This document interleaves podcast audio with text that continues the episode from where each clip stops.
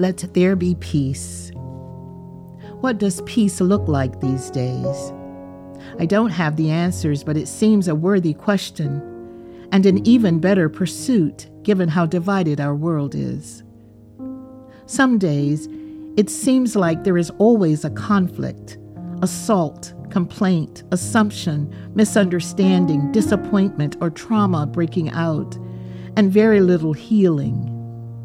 It's exhausting to say the least, and I yearn for green pastures and quiet streams, a place to rest, and for my soul to be restored. How about you? Peace is not the absence of chaos, noise, and clutter, though I'd rather see less of it. Peace is about finding a sense of calm and assurance in the midst of it all. Every heart and every mind and every spirit deserves peace. What if the way to peace begins with the kind of self love that allows us to do our own good work first, being honest with ourselves about ourselves?